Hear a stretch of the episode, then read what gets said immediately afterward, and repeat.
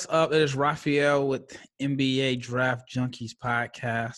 I have a guest today, another person I've met on NBA Draft Twitter, which is like a family of its own in a sense. It's just a bunch of guys that talk NBA draft, and a lot of times these are people that you've probably never met, but you feel like you're a family. You feel like you're friends with them because you read so much of their tweets and their takes and have so many discussions with them.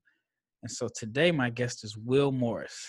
Now, I know I've mentioned in previous podcasts that there are guests that have very interesting mock drafts or big boards.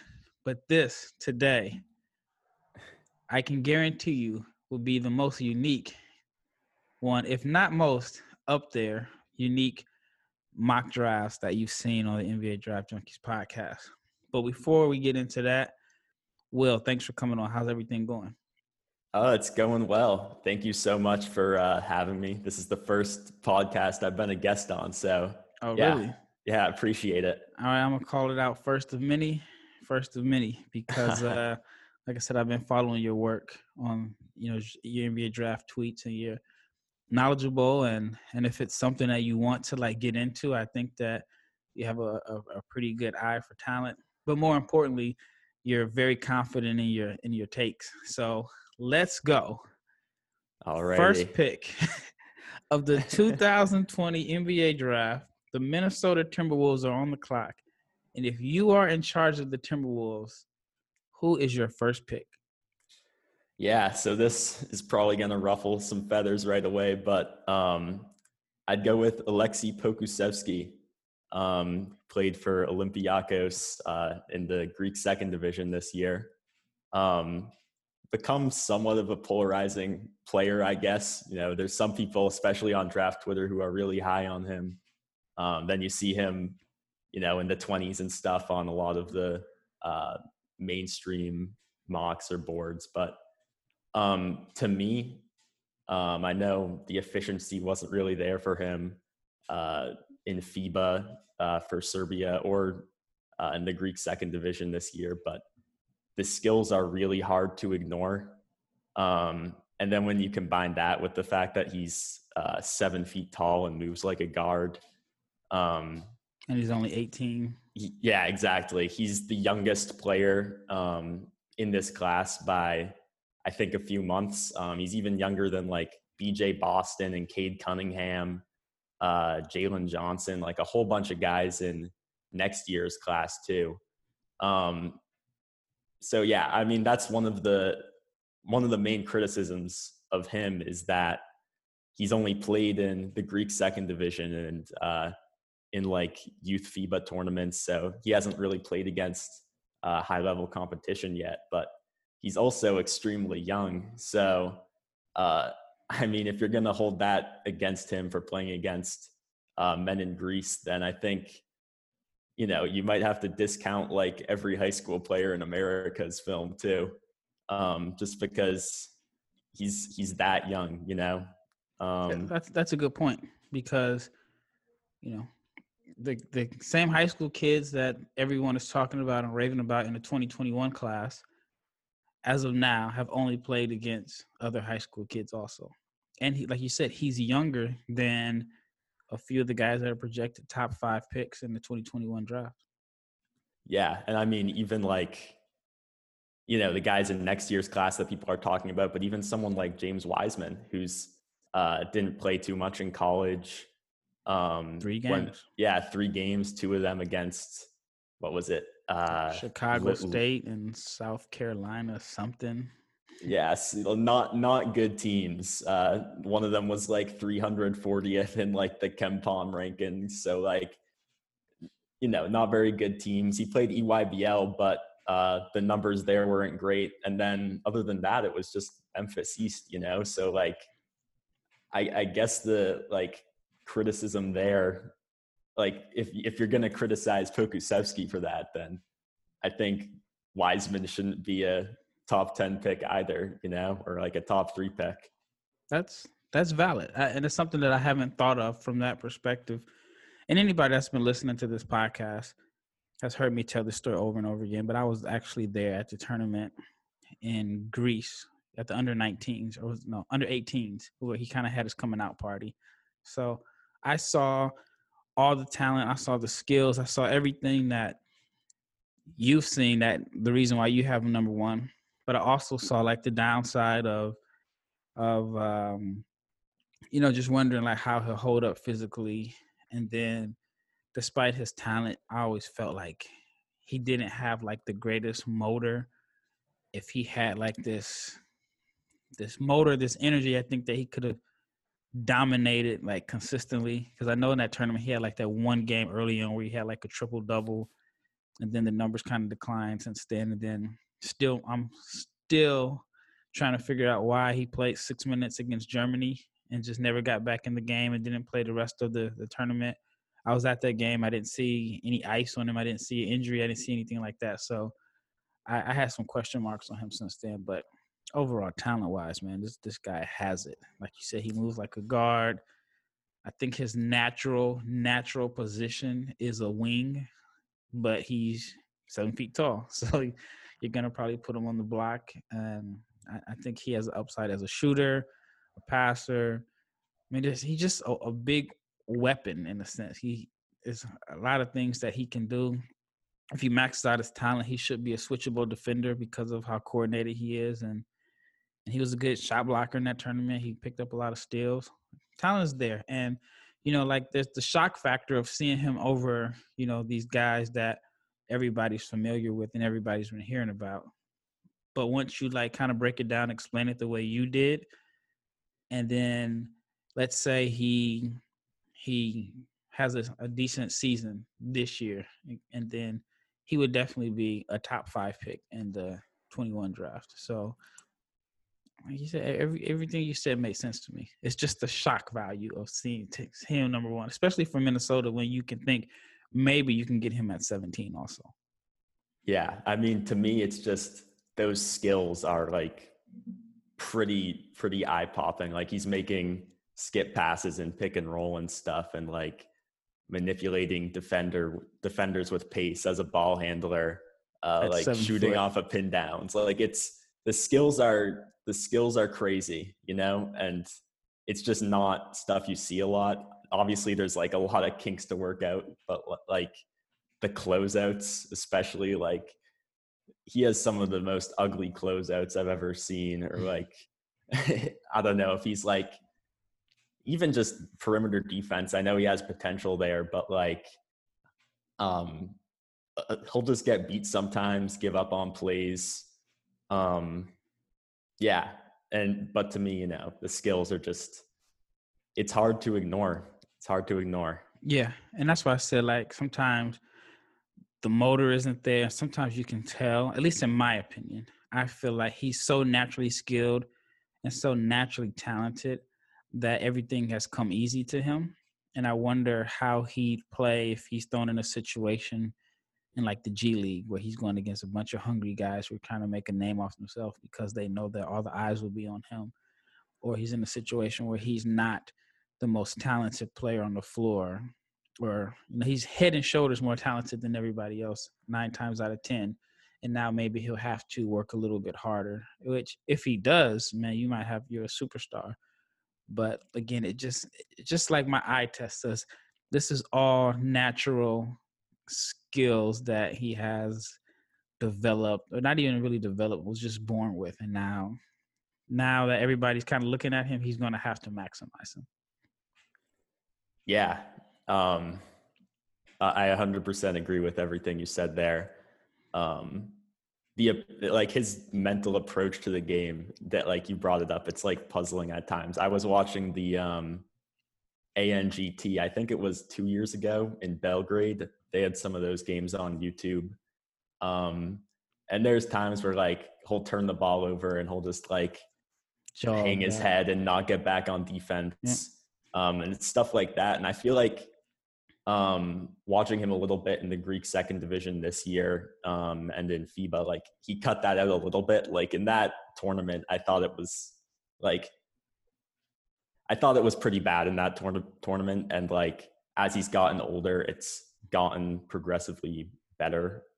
Um, at least from what I've seen, like obviously still has those plays Um, you know, where he's not really showing too much effort, being lackadaisical and whatnot. But yeah, yeah, and I mean, I, I imagine that comes with youth.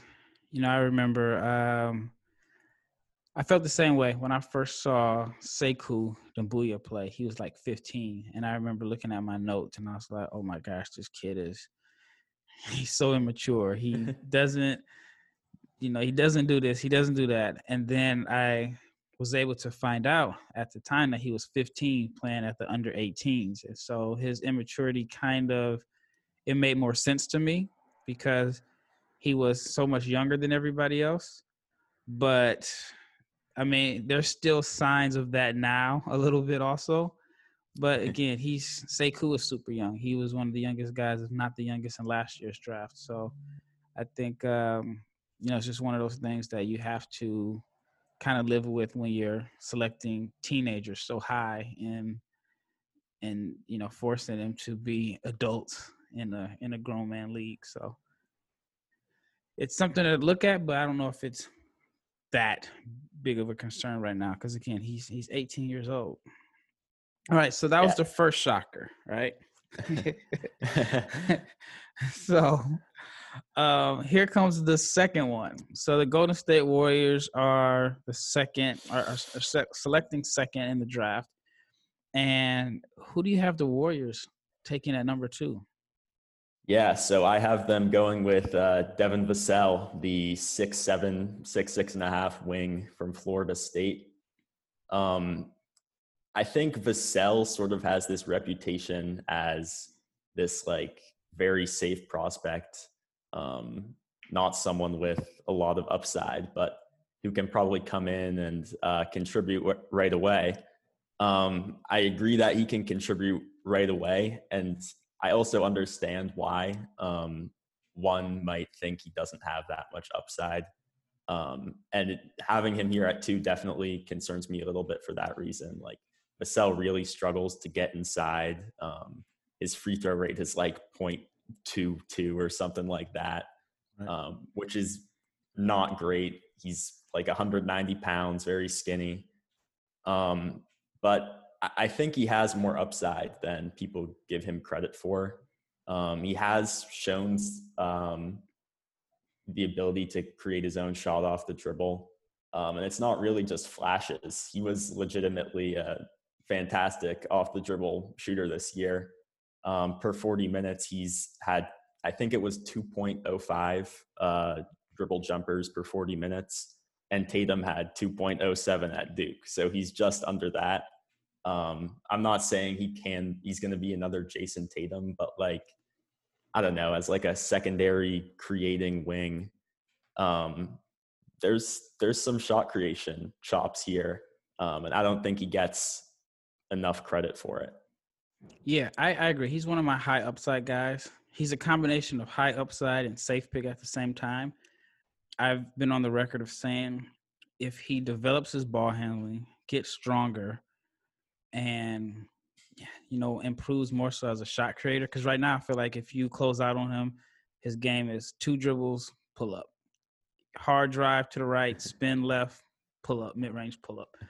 I'm hoping the reason why he doesn't attack the rim as much is because he's so skinny.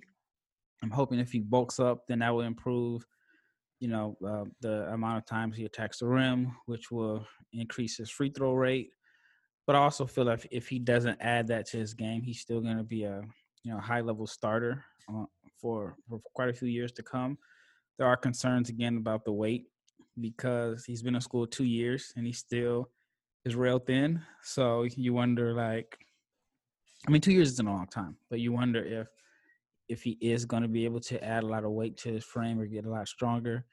Um, but yeah, I think best best case scenario like really best case scenario. If he adds everything to his game, I think he could be like a Paul George type. Yeah, I I don't even disagree with that. I mean, uh like you mentioned, like you want to see him improving the handling, and I agree with that. Being able to get to the rim more.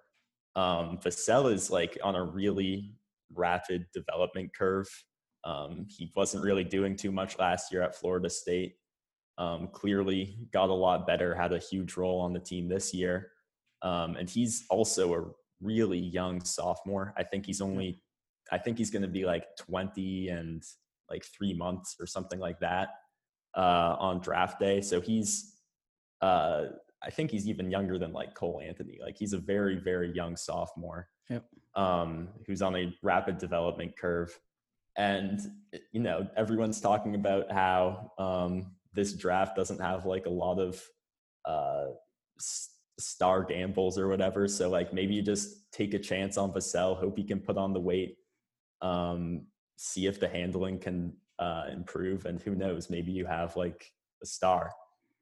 Yeah, I it, I agree. It, it makes sense to me because I definitely think this draft could be like 2013, where you don't have like this prospect at the top of the draft that was so good in college that you project to be a star. But I think somewhere in the first round, you're going to end up with possibly an all NBA player somewhere. I mean, you look at that draft, you had what, Giannis and Gobert, who weren't in the lottery, end up being MVP and Defensive Player of the Year and All NBA. So I, it would not shock me at all if this draft has a similar type outcome to where someone who's projected very high in the lottery ends up being a bust, and then someone that falls out of the lottery could end up being, you know, a, a franchise guy in a sense. I don't know who, but you know, like all right, let, let's let's let's give an example. Let's say Pokusevski falls out of the the first round, and he ends up not the first round, but out of the lottery. He ends up being like 16 or 17. And it kind of reminds you of Giannis to where you got this raw, skinny prospect playing second degree, second division in Greece, who teams saw the skill set, but they were just afraid to draft because you know the footage wasn't all there and and, so on. And, and you know Giannis ended up being MVP. So not saying Pokusevski could end up being like that, but there are some similarities in a sense, in my opinion. Yeah, I mean, and I think that's part of the reason why you know, looking at like the way I, I did this mock draft, it's like very different from uh, the consensus. And like if you just go with the grain, especially in a class like this, um, where you know there's no I mean, I think I think everyone agrees that like this isn't a great class at the top, but um, like if you just go with the grain, you're basically guaranteeing that you're going to be like wrong when projecting these guys, you know? Um, so yeah, to me, uh, Pokusevski at one makes makes sense just because I think the upside's there, and he could totally flame out. Um, but you know the upside's there, and then uh, Vassell I think is a pretty safe option um, at two, but he also has upside. So like that's that's kind of the exact prospect you want, right? Like a guy with a high floor and a high ceiling. Yep. Um, so yeah, and we haven't even talked about Vassell on the defensive end. Like his his team defense is absolutely nuts. Um, yeah. The way he covers ground, can protect the rim um, from the weak side. Uh, he doesn't even have that long of a wingspan. I think he only has like a six ten wingspan or something like that. So it's not like uh, Mikal Bridges or something like that. But like the instincts are just wild. Yeah, I think he would be a good fit with Golden State. Also, I don't think he goes number two, but you put him in that situation where it's a team that's ready to win now. You give them a rookie that's ready to come in and contribute right away. He helps them on the defensive end. He knocks down open shots, and then it gives him time to develop the skills that we both agree that we think that he has that can help him become, you know, this this the, the player that I, I think in best case scenario he could become, which is like a Paul George type. So let's move on to numero three. Um, you know, the first two have been shockers.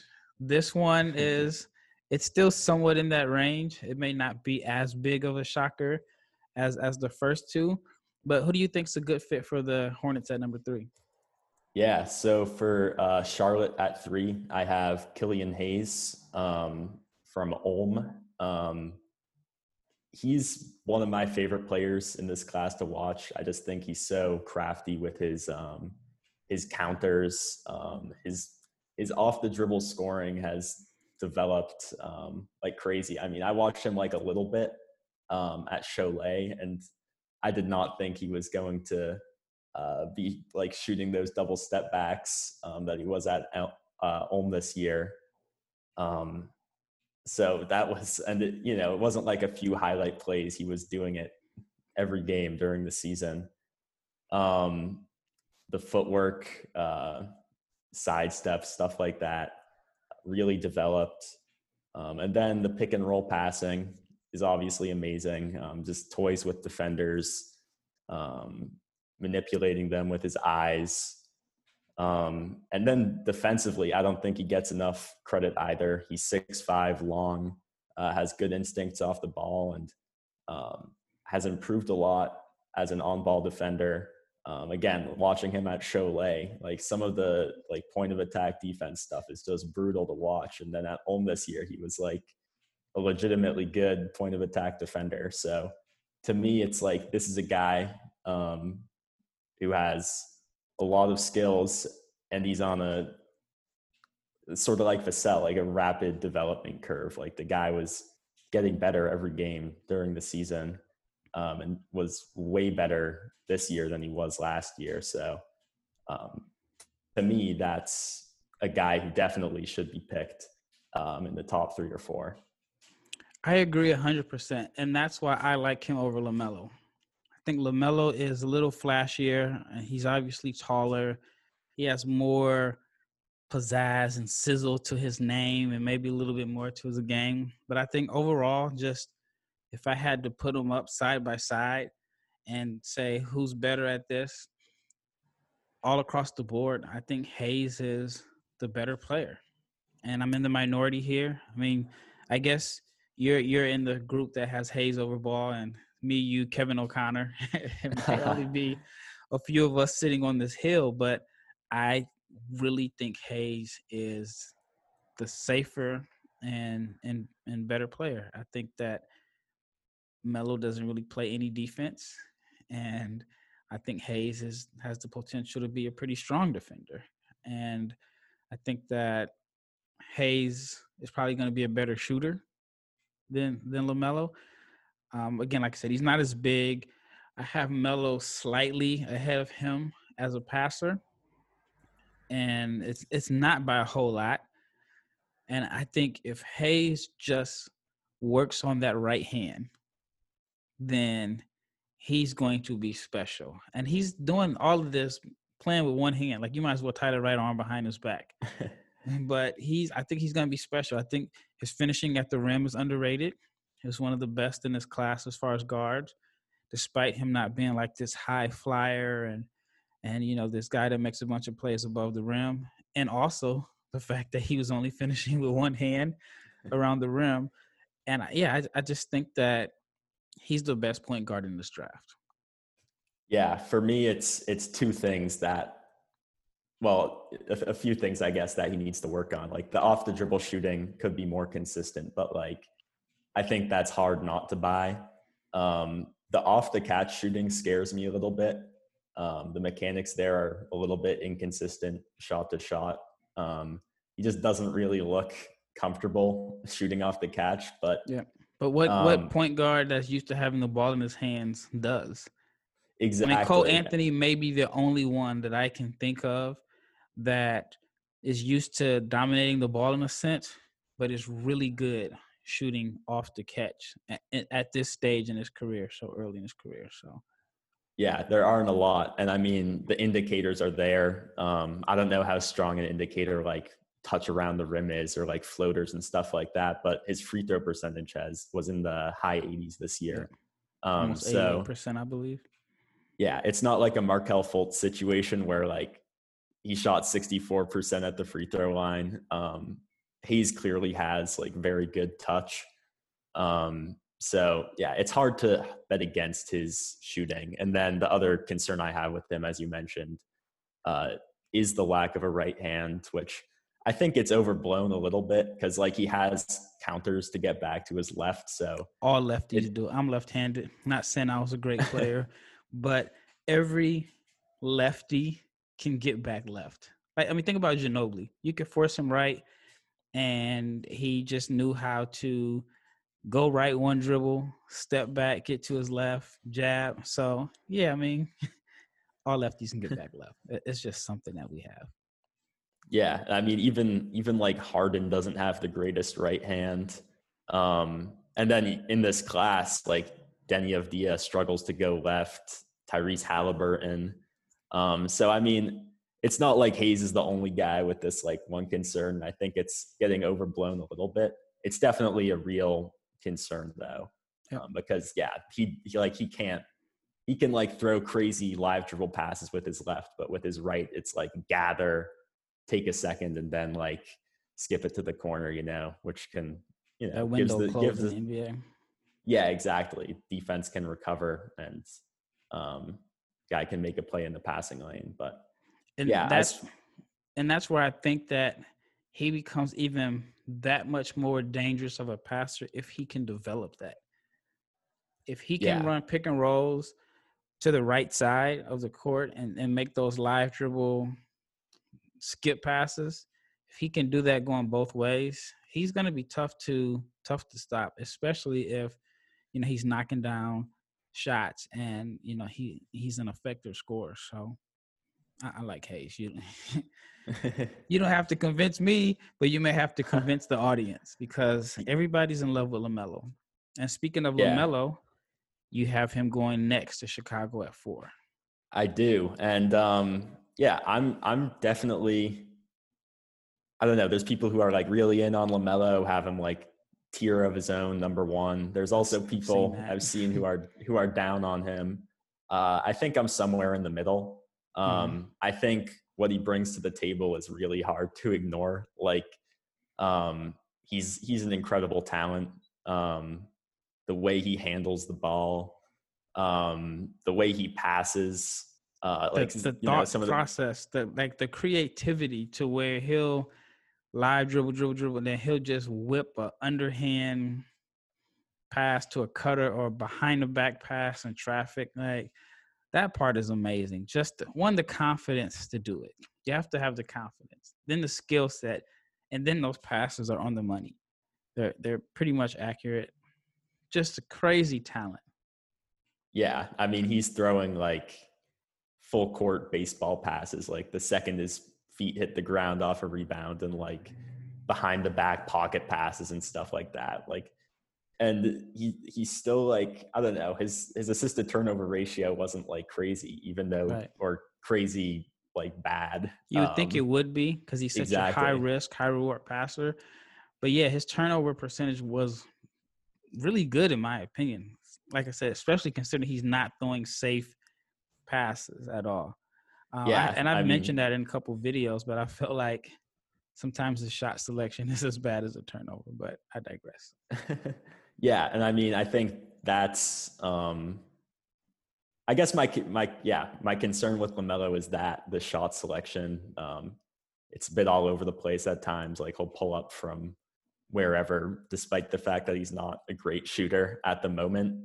Um, I do think like he'll probably be like a plus impact shooter in the NBA still, just because to me, like the best indicator for shooting success in the NBA is volume and he takes a lot of shots. Um, and you know, shooters shoot. Like a guy like Robert Woodard had like 40% from three this year, but he's taken like two per 100 possessions. So yeah. it's like Tyler Bey is in that same boat. So like, I mean, LaMelo is taking crazy stuff, so the percentage isn't going to be great. Um, but you know, he shot 25% from three this year. The free throw like, percentage was, how many attempts was it like five or six attempts a game? Yeah, something like that. It was on volume. That's scary. Yeah, yeah. Um, and, and the free throw percentage was like 70s, I think. So not like not like Hayes level good, but you know, still still solid. Um, what's more concerning to me is that Lamelo might not be able to like get to the rim and finish. Um, I think he's pretty contact averse right now. Um, very low free throw rate. Um, and you I know think what helps him a little bit in that is he has such good touch on his floater. he does. because he doesn't want the contact. I think he kind of makes up for it because his touch on the floater is crazy, and he has deep floater range. I mean, it's not Yeah. Juan Carlos Navarro range, but he does have pretty decent range. Where you know his floater. Sometimes you feel like you might as well shot a pull up jumper at the free throw line instead of a, a floater. So I think that helps him because, like you said, he is pretty much contact diverse. Um, but he's he's so thin. Like most 18 or 19 year olds are. And, and then, you know, we saw him playing in the grown man league. So I get that. Yeah, and I mean to me, it's just like the upside is pretty appealing. Like some of the stuff he does is incredible, but like there's a chance he's not really able to score at all. You know, like what if he can't finish and his uh, three point off. jumper like never gains any efficiency at all. Like it's one thing if he's like like Luka Doncic shot like what 31% from three this year. But Like, they're all Yeah, contested it, step backs. Yeah, exactly. Like if Lamelo can is like at thirty percent on like volume and he's scoring and stuff, like it's it's probably fine. But like, what if his jump shot just isn't good? You know, there could be there could be like no way for him to actually score in the NBA. But I think the passing is good, so good, and like the handling that he'll probably be like at worst, um, like a respectable. uh starting point guard in the NBA. Well, if Um, the, the deep- if the shooting doesn't pan out, then it kind of eliminates his greatest asset as a passer because, you know, I, I feel like the best passers in the NBA are LeBron, Harden, um, Luka, but those guys are also 25 point per game scores. I mean, Chris Paul is in that range, but he's still a threat to score to where you have to respect his ability to, you know, get to his pull up and and all of that. So it kind of opens up everything as a passer. I feel like if you're not a threat to score, then when you're running the pick and rolls, the teams are just going to go under, and it's just going to make it really hard for you to be a to maximize your your passing instincts and your skills. So I think scoring for Melo is the most important thing he should work on because it unlocks his creativity as a passer. Yeah, I I agree with that, and I think what I was more more trying to get at there was like if he hits like his 30th or 40th percentile outcome or something like that, maybe he's just like I don't know, like a slightly worse shooting version of his brother Lonzo, who like has um, you know, like serious advantage creation problems, but as like a guy passing against a tilted defense, um, he's very good. Um, as a guy like initiating offense in transition, he's very good. But as a guy who's like, you know, like running running an offense and is like primary half court initiator, um, he's not really anything, you know. And I Yep. think you know if Lamelo's half court scoring never really uh, develops, that's probably what he's going to be, something like that, where you can like he still has like his flashy passes, um, but it's all coming against like a tilted defense or in transition rather than like him like doing all this crazy stuff in the pick and roll. Um, because if he can't score, they can just play the pass, you know? Yep, I agree. All right, number five, which is the Cleveland Cavaliers, right? Yeah. Yep. That's the Cavs. So number five, and this is, I mean, obviously with the first two being big shockers, so you know there's going to be more down the line. And I, you're the only person that I've seen have Anthony Edwards outside of the top two. So you have him going five to Cleveland. The floor is yours to explain why Anthony Edwards drops to number five. Yeah, I mean, Edwards. I'm not gonna lie, he really scares me. Um, I think the the like he's obviously a super talent. Um, guys with his physical tools don't come around often. He's 6'5", 225. uh, nine wingspan and um, super bursty, powerful, uh, powerful athlete. Um, and you know he's like a really skilled shot creator too. Like you obviously watched the second half of that Michigan State game that uh, everyone's always talking about, where he scored like what was it, thirty points in the second half. Yep. That was that was crazy to watch, you know.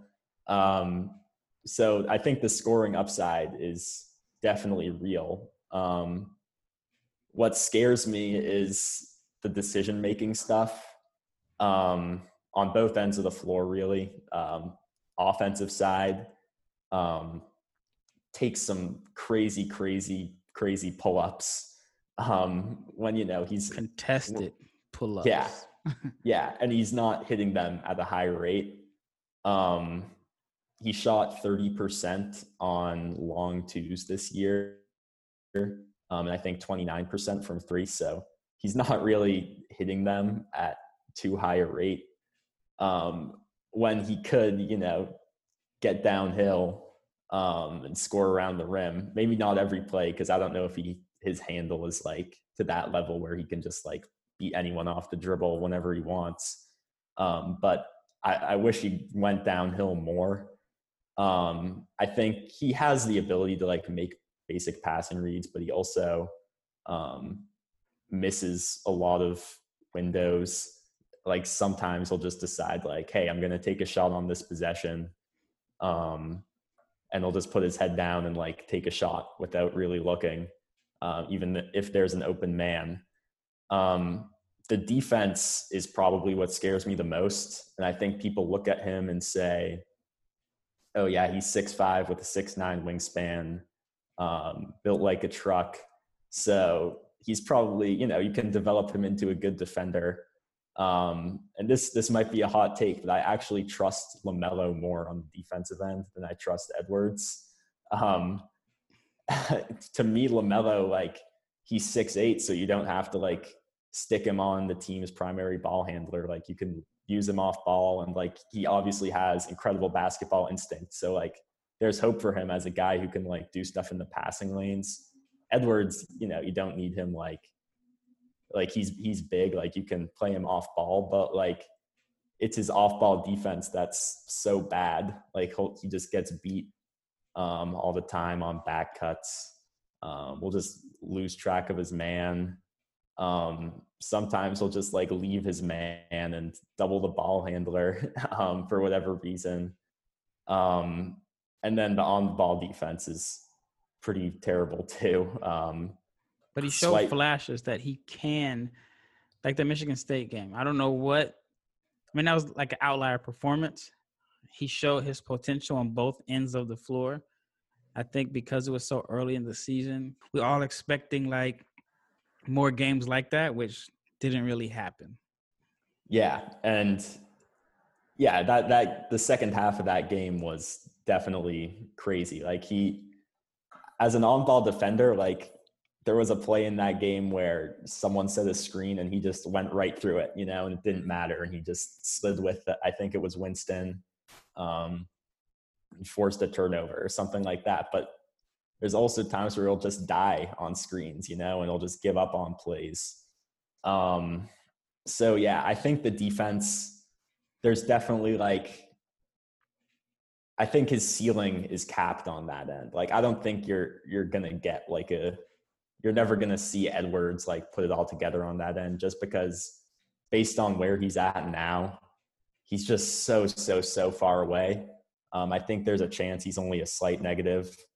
Um, and then the floor is like really really really low uh, on that end. Like he he could be um, like his rookie season on his rookie contract um, the defense is going to be really ugly. Like I can't even imagine. Like he could have like a minus, I don't know, like a minus three defensive PIPM or something like that. Like it's not going to be good.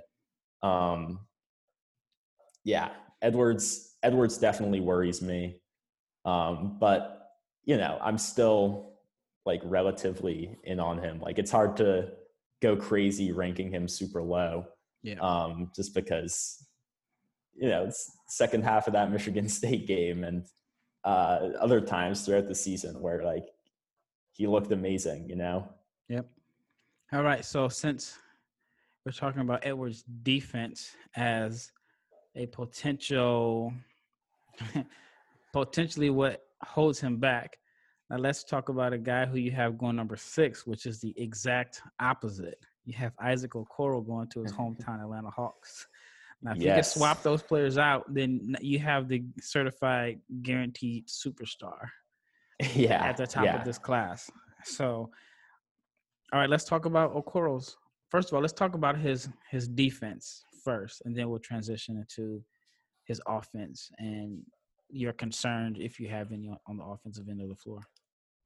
Yeah, um, Okoro is an awesome defensive player. Um, really great on the ball. Um, I, I, don't have his exact measurements in front of me, but I think he's like six six, um, very strong. He doesn't have a crazy wingspan, but um, he moves laterally so well, and he's so light on his feet.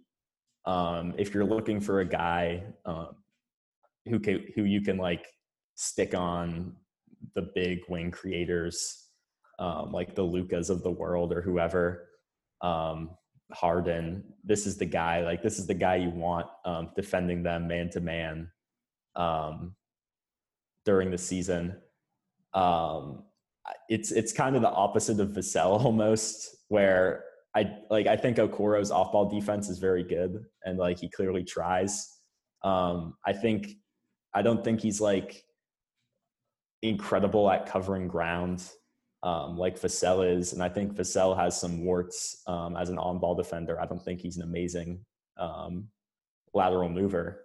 Uh, so sort of the opposite in that regard, but um, I still think Okoro's off-ball defense is generally good. Um, it's just not special, but the on-ball has the chance to be very, very good. Um, I don't know if like like maybe like second team all defense uh type of ceiling, but yeah, I guess shifting over to the offensive end, um, I think there's a lot of uh, flashes for him as like a secondary creator. Um, he's a guy who can like he's a legitimately good passer uh, right. from the wing, um, and he's throwing passes off the live dribble um, can handle the ball pretty well. Uh, I watched him a little bit in high school, and his handle has definitely improved um, since his senior year of high school. So, you know, his passing is functional.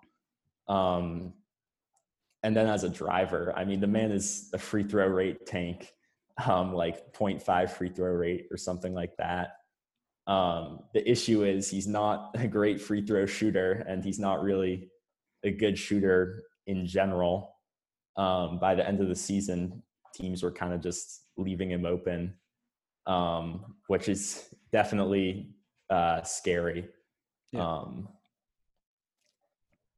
yeah. Yeah, and he wasn't confident shooter either. Once teams weren't guarding him, he still didn't want to take shots. There were possessions where I felt like he was open, and he only shot it because he didn't have another option.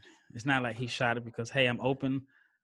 I'm gonna knock this down. I'm gonna make the defense pay. It was like he'll shoot it or he'll catch it, and he'll want someone to swing it to and realize everyone's covered, and then that's when he has to shoot it. And you know, like I said, you could see that his confidence was pretty low on, in his shot. And you know, like to me, not just me, but everybody who's watched Okoro knows that his shot is going to determine his outcome.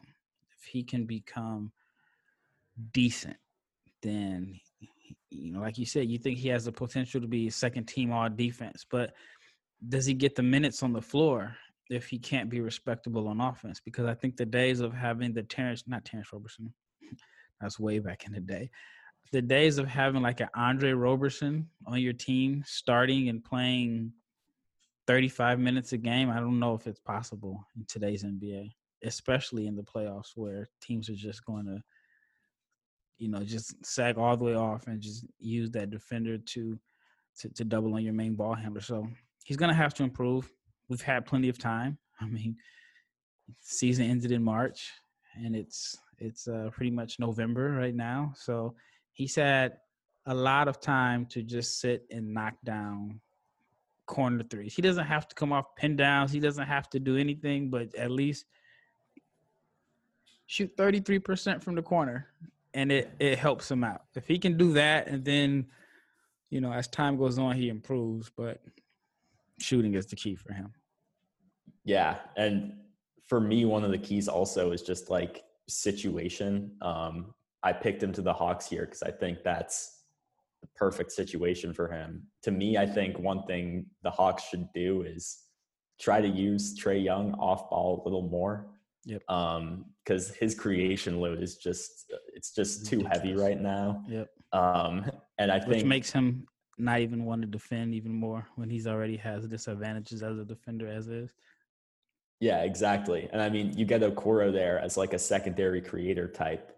Um, I think you can mask some of his offensive weaknesses because, um, like with the ball in his hands, I think he's like he can be a good offensive player because he's such an explosive driver, um, such a great slasher. But if his role is like, all right, stand in the corner, uh, we're gonna run a pick and roll, they're gonna throw a skip past you, you shoot, you know, it's it's Lane like not great. be clogged. yeah, and you know if if he gets mocked to, I don't know, a team or not mocked to, drafted to a team that already has a bunch of creators, um, he's probably gonna you know be stuck in the corner, and he's Yep. gonna have to shoot a lot of those corner threes. Um, so yeah, to me, I think Atlanta is a great situation for him because um, you can mask some of his offensive weaknesses. But yeah, I can see Okoro struggling to stay on the floor if he's on a team where he's, you know, like I said, stuck in the corner, um, doesn't really have any creation load. Right. All right. Now we're at the Detroit Pistons at number seven. And this is, I mean, I've seen plenty of mocks. I've seen probably more mocks than I should. And this is one that I haven't seen. So you have the Detroit Pistons selecting Okongwu at number seven. Which to me it Yeah. makes sense, especially if Christian Wood isn't going to be back or if they move Blake or whatever. So in your opinion, why is Okongwu a good fit? I've heard people compare him to Andre Drummond, saying that if they just got rid of Drummond, why bring in another Drummond? So, what is your thoughts on Okongwu at seven to Detroit? Yeah, I mean, I I just think that like at this point in the draft, um, Okongwu at seven is great value, and I definitely, I mean, I'm not comparing Okongwu to Drummond. I think Okongwu is going to be a lot more impactful than Drummond. Um, I, I'm not a big Drummond fan, but um, I, I I thought of that like you know they just traded away their centers just to you know draft a center at seventh overall. Um, and I think people on draft Twitter, especially, are like, don't draft centers early. Um, but I think we saw in the playoffs that there are specific types of centers that um, you can draft early. And I think Okongwu is one of them. Um, I think these like coverage versatile, versatile bigs who you can like um, play up high and pick and roll coverage and, um, you know, late switch and not get killed. Um, like those are the types of guys that those are the types of centers that it's okay to draft high. Um, like Drummond wasn't that. Um, he was more traditional, and I think you know Okongwu. It's not like he's taking outside jumpers, but he's modern in the sense that uh, he's incredibly mobile. Um, to me, I think what makes Okongwu appealing also is um, like I think I, didn't.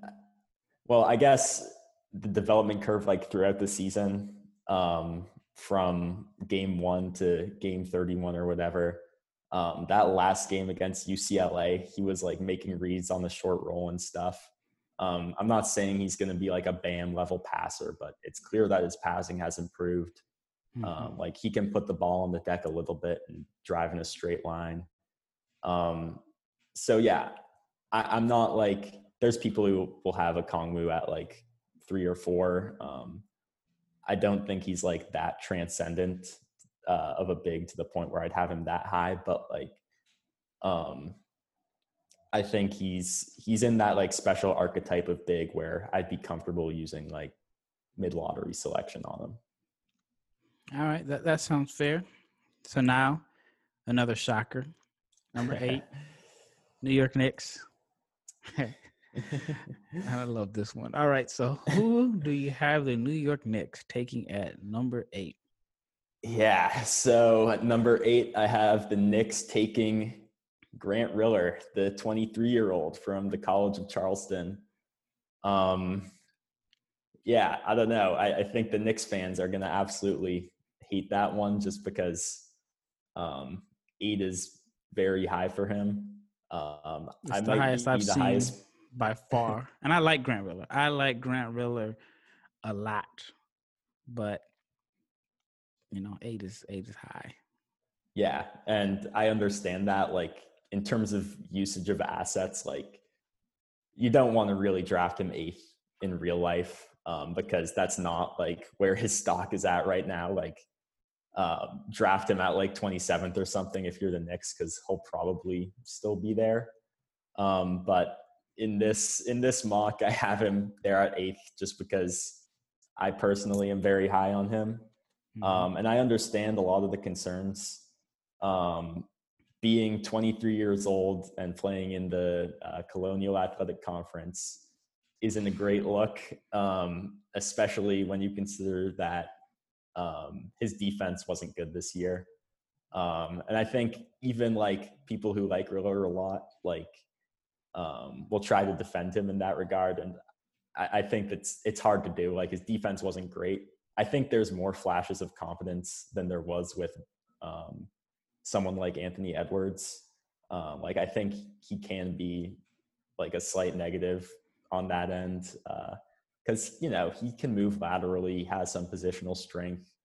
Um, he can like make basic rotations and stuff, but you're not getting a guy who's going to be great on the defensive end.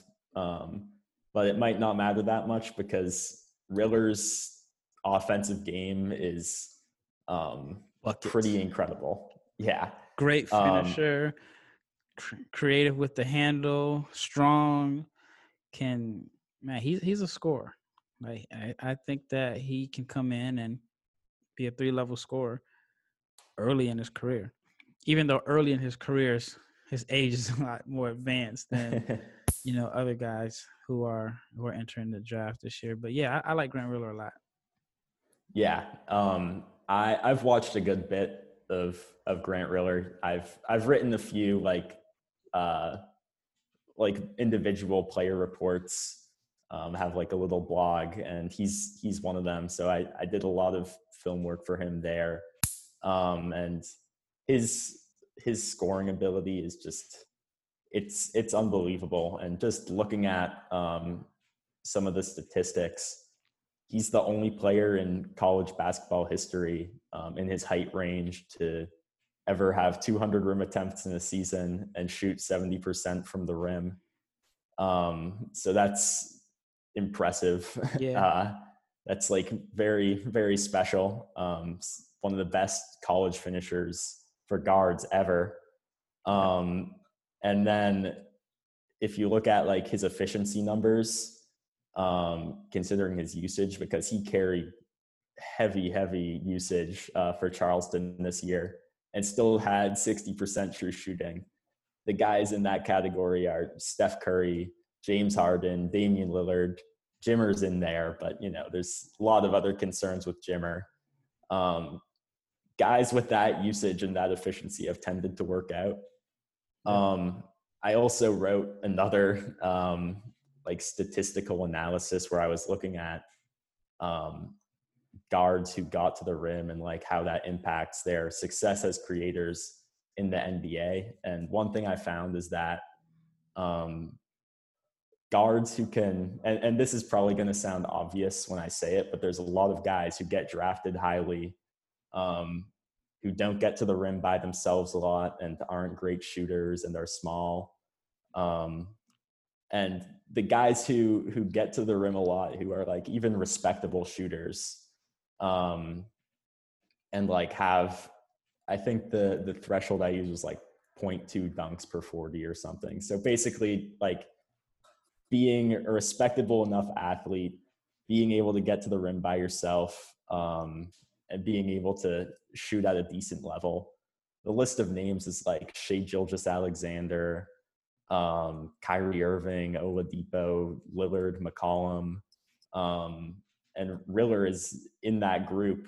Um, and even the guys who you know aren't who who didn't like reach that star level outcome on that group are like Jordan Clarkson and Delon Wright and guys like that who are still respectable players in the NBA. And that's part of the reason why I like Riller so much. Like, I think there's a chance he becomes maybe not a Damian Lillard level scorer because I don't know if his his shooting is at that level.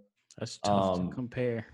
yeah, exactly. Like it's tough to com- compare him to one of those guys, but like I think he could be a really great scorer. But if he's not like a guy you want to run your offense through, he's probably the perfect second side creator because his first step off the catch is tops in this class. Um, yeah.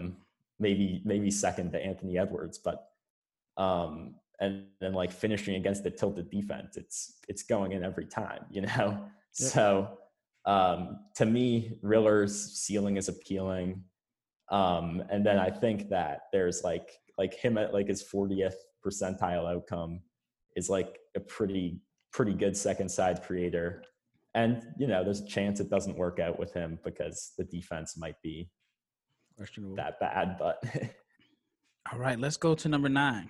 It's the Washington Wizards and it's Tyrese Maxey. So this is probably the highest I've seen Mac. No, I think that back I think somebody had him at number seven. But do you think Maxey stock is increasing because of the whole Kentucky influence? And having his own, you know, his own uh, workout on ESPN didn't hurt either. So, um, but but what are your thoughts on Maxey going to the Wizards? I think it's a, a really good fit especially considering that um, you know he, he can learn from Wall and Beal. I actually think that any of the point guards in this class going to to uh, Washington, I think is a pretty decent fit because you can come in and run the second unit and whatever your strengths are. If you're a scorer that needs to develop into a point guard, Washington gives you that opportunity. And so, um, yeah, I just wanted to hear your thoughts on why you have Maxey going to the Wizards. Yeah, I mean, I guess I'm I'm not super high on Maxey as like um, this big time self creator. Um, I know people, some people on draft Twitter are like very even higher than me on him, like top four or five. Um, I've seen him up there, but to me, I think he's other than Riller, he's up there as in like that six three range as like a really strong second side creator because he's a great finisher, um, attacking against a tilted defense, um, very powerful um, first step. Um, I'm, I'm not comfortable taking him any higher than this just because um, to me he's he doesn't like have that that like handle or um, self creation threat to the point where like I'd have him um, any higher. But I think as a second side creator, he's about as good as it gets. Um, the spot up shooting um, will need to improve if that's if he's going to like reach that um, that outcome. I think he's a better shooter than he gets credit for. Than the um, numbers 20, showed. Yeah, the numbers it, didn't show him as a really good shooter. Yeah, and that's probably like listen to any podcast that talks about Tyrese Maxey and like that's the classic saying. It's like he's a better number than the shooters show. I mean, there's a chance he's not a great shooter, but like the free throw percentage is really good. The touch um, around the rim is great. The touch around the rim is great. Um, those floaters and stuff. Um, yeah, so I think he's he's a pretty strong bet um, to shoot the ball. Um, I'm also very high on Maxey as a defensive player. Um, and I think that's part of the reason why I have him here. Like if he if he wasn't a good defender, uh, I'd be pretty skeptical about Maxey. Um, or I mean, I'd still like him a lot, but I definitely wouldn't have him at nine. Um, the guy works really hard on that end. Mm-hmm. Um, and you know he's he's strong, six six wingspan. Um, I think he's the type of guy who can chase other guards around screens and stuff like that. Be a really uh, strong point of attack defender. Um, so yeah, the the steal rate numbers aren't great. Um, doesn't like create a lot of events, but I think he's he's going to be solid on that end. Um, yeah, the the fit in Washington I think is is pretty good. I think um, you know playing under Wall and Beal is um, it's definitely a good situation yep. uh, for him learning from those two guys. All right. Moving on down to the Phoenix Suns at number 10. This is a another interesting pick. I like to fit, um, especially if he doesn't come in and, and, and start right away. It's still a good situation. But who do you think is the best player available at number 10 for the Phoenix Suns? Yeah, I mean, to me, it's Kira Lewis Jr. Um, that that thing I was talking about with Riller earlier, where you know the guys who get to the rim a lot and um, you know like have some level of athleticism and aren't tiny, um, and have you know just just like average shooting, um, tend to work out. Um, Kira is one of those guys. Um, he's in that group. Um, so that's definitely a good thing for him. Uh, I think his his floor is as like a third guard or something. Um, talking again, like with the last three guys I've talked about, like he's going to be very good attacking against um, RD tilted defenses, um, just because of his speed. His um, speed um, is think, crazy. yeah, he's very fast, and I think compared with Maxey, I think he has more um, self creation equity. Um, just because his first step is very, very good. uh, like there's there's definitely a chance he's a, a pretty pretty good advantage creator. Um, I don't know what level he can get to in that regard, just because, um, well, he gets to the rim all the time, but like the finishing there is a little bit um, sketchy. I think he was at 55% at the rim this season. Um, and he's not a crazy vertical athlete. Um, but I think so, strength, once he gets stronger, I think that will have an impact, positive impact on his finishing at the rim because he's pretty light. He's yeah. I don't know yeah, what he's, he's, listed at, but he seems like he can't be any more than 175. Yeah, I think I think the combine measurements came out for him, and I think he was like six three in shoes, six one and a half without shoes, and 180 pounds. Oh, um, so I forget what his wingspan was. So he's put on some weight. Um, but yeah, I, I still quarantine, definitely have quarantine to do that to you. yeah, I know Tyrell Terry too, but um, yeah, I, I still have concerns about his finishing just because you know he's not like a great vertical athlete and he still is skinny. Like he's not built like Riller, you know. Um, defensively, I don't think he's at the level of Maxey, but I think he's still pretty good. Um, definitely some lapses every now and then, but um, it's kind of a weird skill. But like his recovery ro- re- recovery tools are um, crazy. Like there was a play against Georgia, I think, where um, they set a screen and he kind of died just because he's so skinny, um, couldn't get through it. But then um, some like made his way back into the play and uh it might have been Sahvir Wheeler or something was pulling up. and he got back yeah he got all the way back and like blocked the shot. Um so like you know i think there's there is something there defensively. I don't think he's going to be a negative defensive player. I don't think he's going to be anything special on that end either. Um but yeah i, I definitely like Kira. I've seen people who are higher on him than this. Mm-hmm. Um, and I think those people just see him as more of like, or see him as a guy with more um, advantage creation potential than I do. Um, but you know, I think there's there's a chance he reaches that outcome. I think it's relatively slim, but you know, second side creator, I think he's going to be pretty, pretty good either way. Yeah. I've seen him as high as eight to the Knicks. I, have also heard the comparisons to De'Aaron Fox. He's not De'Aaron. Yeah, not, I mean he's fast. I mean he's fast, fast. But De'Aaron has an, another another gear that uh not too many people, if anybody, can get to that. But I like Lewis a lot. I think the fit in Phoenix is, is, is pretty good. So um, yeah, I mean, and, and he can you can bring him off the bench and let Rubio run the show for another year, and then you have a pretty dynamic backcourt with uh with Lewis and Booker. So I like that. Yeah, definitely. Yeah, the All other right, thing well, about I was gonna say quickly the other thing about like the Fox comp, I'm not a fan of it. I think Lewis is a better shooter um, already, and Fox was like so far ahead of him as a vertical athlete. Yeah, um, but Fox, well, his shooting is inconsistent. His rookie year was wasn't that good. I want to say his second year was good, and then yeah. it dropped last year. Yeah, I would. I think Lewis is definitely a better shooter, but Fox as like a vertical athlete is just way ahead. Yeah. All right. Well, that wraps it up for today. Um, because what I want to do is I want to break this into three parts. Ooh. So your top ten, your second tens, and then your last, you know, finish out at thirty. Um, and so, um, if you'd be open to coming back on and maybe sometime within the next few days, long as we get it done before the draft, we're down to about 18 or 19 days. But yeah, man, I I enjoyed like uh, speaking with you on this episode.